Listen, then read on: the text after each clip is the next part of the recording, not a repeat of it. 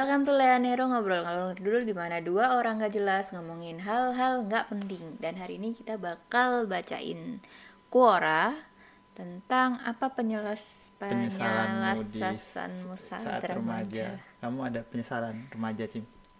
Satu, saya tidak aktif ikut organisasi semacam OSIS ataupun pramuka. Saya pernah mencoba tapi saya tereliminasi oleh senior OSIS sehingga saya sangat penasaran sedari dulu zaman SD, SMP, SMA tidak pernah merasakan menjadi anggota OSIS. Mumet banget dah. Intinya nggak pernah aktif Dia ikut masih remaja OSIS juga kali gitu. nulisnya ini makanya mumet. Jadi dia penasaran dari dulu tuh SD, SMP, SMA tuh nggak pernah ngerasain jadi anggota OSIS, pramuka pernah aktif tapi akhirnya setelah naik kelas jadi nggak aktif lagi karena ditiadakan buat kelas 12. Dua, saya tidak pernah mencetak prestasi semasa SMA, sertifikat juara semasa SMP serasa nggak berguna namun berharga untuk saya. Sertifikat SMA sangatlah penting untuk mendaftar perguruan tinggi. Saya pernah ikut olimpiade tapi tidak mencetak prestasi. Tiga, saya tidak pernah berfoto-foto semasa SMA bersama sahabat saya padahal kami sering nongkrong di taman sambil main HP masing-masing pula. Alhasil setelah sekarang udah lulus kenangannya tidak Eh, terabadikan. aku banyak banget loh foto waktu SMA. FB ku tuh kayak ratusan gitu isi foto-foto nggak penting, gulung kabel, main basket. Ya aku tuh nyesel banget dulu tuh nggak masukin foto-foto tuh ke Facebook terus di private or something gitu loh. Cuma biar jadi storage aja kan kalau Hmm. misalnya Google Drive atau apa kan kita nggak bisa lihat langsung kan. Tapi Iya. kalau di Facebook kan kita bisa langsung lihat di albumnya itu. Sayangnya dulu aku nggak kepikiran buat nge-private gitu loh. Kalau misalnya aku nggak pengen dilihat orang gitu kan. Hmm. Jadi aku tuh kalau nggak pengen dilihat orang foto-fotonya aku hapus. Ah padahal kan di private aja harusnya jangan dihapus. Itu bisa buat kenangan loh. Saya tidak pernah punya mimpi, saya hanya ingin menjadi orang yang kaya. Saya tidak punya kemampuan khusus yang bisa dijadikan senjata dan dikembangkan sehingga saya bingung akan jadi seperti apa diri saya ini di masa yang akan datang. Bahkan memilih kuliah saja saya bingung. Ih, milih kuliah tuh jahat nggak sih? Kita anak umur berapa? 18 tahun disuruh milih kuliah? Iya, tapi memang tapi emang parah banget nggak sih? Kayak kita di usia yang masih selabil itu belum ngerti soal apa-apa, belum ngerti soal jurusan-jurusan tuh kayak gimana atau apalagi karir di masa depanmu kamu mau selamanya jadi apa kayak gitu. Tapi itu semua ditentukan dari, Dari pilihanmu pilihanmu ketika umur SMA. segitu itu gitu. Dari usia kita kayak gitu, kita belum ngerti apa-apa. Belum ngerti ada masalah apa, apa Iya. yang harus dibenerin sehingga kalau mau dibenerin tuh harus ngambil jalur yang apa gitu. kita nggak tahu dunia kayak gimana di luar sana sama Iya. sekali kita masih dalam lingkup sekolah keluarga gitu kita nggak tahu di kita masih dibiayain sama keluarga dan nggak ngerti sebenarnya dunia itu membutuhkan apa gitu. Terus kita tahu-tahu langsung you have to choose right now to determine the forever of your life gitu. Jahat banget. Anak umur segitu suruh nentuin ini umur 18 tahun ya maksimal kayak 18 19 gitu. Terus suruh nentuin 40 tahun ke depan kamu tuh bakal ngapain? Selama 40 tahun itu 40 kan tahun. Heeh.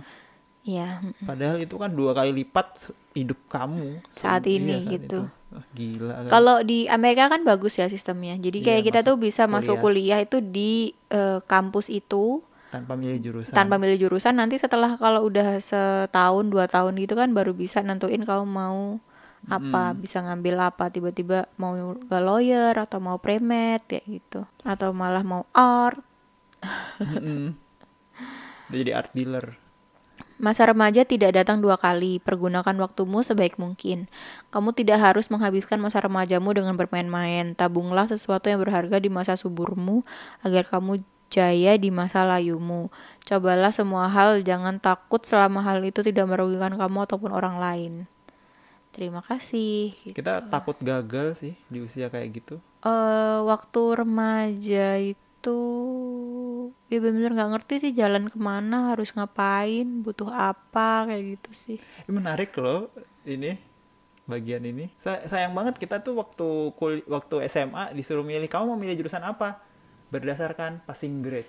Iya, gara-gara gara-gara saking nggak ngertinya cara untuk milih itu kayak gimana. Jadi kita cuma ngelihat kemampuan kita dalam eh, menyelesaikan soal untuk dijadikan patokan masa depan kita itu loh. Padahal mestinya tuh tidak berkorelasi Iya. kan. Harusnya ya kita harus apa mungkin ada Rela metode apa gitu untuk bikin lebih memahami Pa- diri kita. Paling nggak minat kita lah kayak gitu.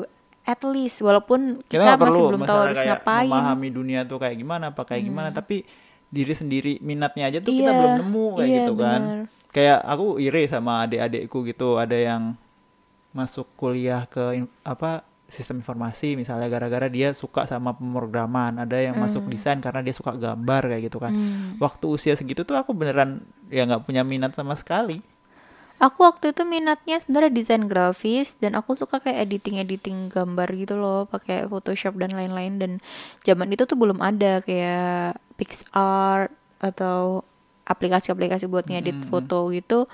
Nah, aku tuh bisa pakai Photoshop kan buat ngedit. Dan aku emang beneran pengen sebenarnya untuk kuliah desain grafis. Cuman karena eh, orang tua tuh ngelihat passing grade-nya desain grafis itu rendah gitu kan. Eh, dibandingin sama jurusan lain yang kayaknya aku tuh bisa kok eh, nilaiku masuk ke jurusan lain lebih bagus gitu loh. Jadinya ya ngapain ke yang passing grade-nya lebih rendah itu passing grade lebih rendah itu buat anak-anak yang emang em, Passing nilainya lebih rendah. rendah juga aja kayak gitu padahal kan impian tiap orang tuh harusnya di Iya, dijalanin bukan- kayak bukan gitu dilihat gak sih bukan lihat gitu. nilai Terus setelah masuk kuliah, bingung kenapa jurusan ini dikasih nama ini, terus kenapa kita belajar ini, terus kita nggak ngerti apa-apa, kayak ngerasa berat gitu kuliah. Padahal kalau misalnya kita suka sama apa yang kita kuliahin gitu ya, apa yang kita jalanin gitu jadi bakal nikmat banget masa-masa waktu kuliah iya waktu SMA itu aku sukanya tuh ya belajar itu ya hitung-hitungan kayak matematika, fisika menurutku ya itu kayak Cocok banget sih berarti kamu Puzzle. masuk sipil aslinya. aslinya ma- masuk sipil kan kalau dilihat puzzle-nya mendingan aku masuk matematika atau masuk aku aku juga ikut olimpiade informatika Mm-mm. maksudku ya enak main-main logika gitu tapi pas udah masuk sipil ternyata ujung-ujungnya ya cuman masukin rumus masukin rumus Iya, rumus. apa yang udah ada gitu kita tinggal masukin aja, udah kayak komputer. Heeh. bisa diganti sama komputer kan Iya, heeh. ya membedakan sih mungkin emang harus eh, ini ya yang critical thinkingnya kan, kayak kalau ada bangunan yang kayak gini itu membutuhkan apa aja. Nah, nanti ketika membutuhkan apa ajanya itu tinggal dimasukin rumus kayak gitu jadinya. Jadi sebenarnya fungsinya tuh bener-bener kecil banget fungsinya dibandingin apa namanya yang harus dihitung gitu loh.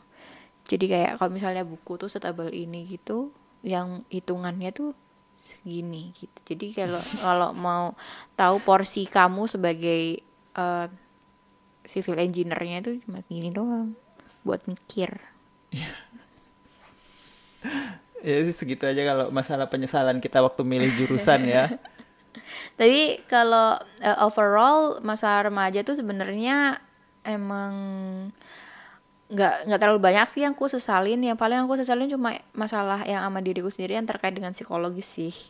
Kayak apa namanya love in family kayak gitu. Dan, dan itu juga bukan sesuatu yang bisa aku ubah gitu kan kayak kembali ke masa lalu terus bilang ke orang tua aku cintai aku please. Jangan pukulin aku. Masa kayak gitu kan nggak bisa Iya, juga. iya, iya. itu bukan sesuatu yang bisa aku kontrol. Cuma kalau untuk diri aku sendiri sih ya I did my best kayaknya selama masa remaja. Yang yang dalam apa ya kemampuanku gitu sih iya tapi emang harus diingat sih masa itu nggak ada yang abadi SMA kuliah SMP ya gitu. semua harus di celebrate sih emang harus di celebrate every ngerayakan. moment gitu dan mumpung ada pengalaman tapi yang kalau misalnya kita boleh ngasih tahu nih ya ke anak-anak muda sekarang ini itu apa ya kalau misalnya aku sih aku bakal bilang main selebar-lebarnya jangan batasin eh, orang mana yang mau kamu jadiin teman mana yang enggak kayak gitu. Kamu harus bisa mengenal seluas-luasnya pergaulan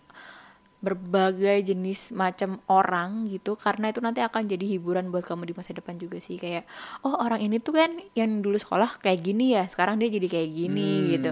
Oh si ini kan yang dulu pacaran nama ini ya sekarang jadinya sama ini misalnya atau gimana gitu. Eh. Aslinya aku menarik loh kalau dilihat-lihat kayak yang anak-anak anak-anak muda kayak kita kan takut untuk ngelakuin A, ngelakuin B nanti impact di masa tua kayak gitu. Tapi teman-temanku yang ngelakuin A, ngelakuin B, ujung-ujungnya ya happy family. Iya, mm, bye-bye aja. Walaupun dulu nakal-nakal atau segala macam kayak banget, gitu, mm.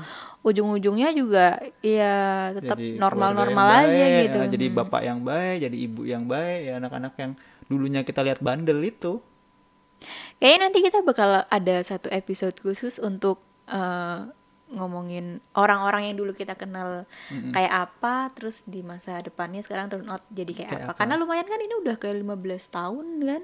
iya 15 tahun kemudian gitu. Jadi ya udah lumayan lah kalau misalnya ngeliat perkembangan seseorang tuh atau perubahan gitu ya. Oke, so that's all from us. Uh, you will be hearing from us again soon soon. bye Bye. bye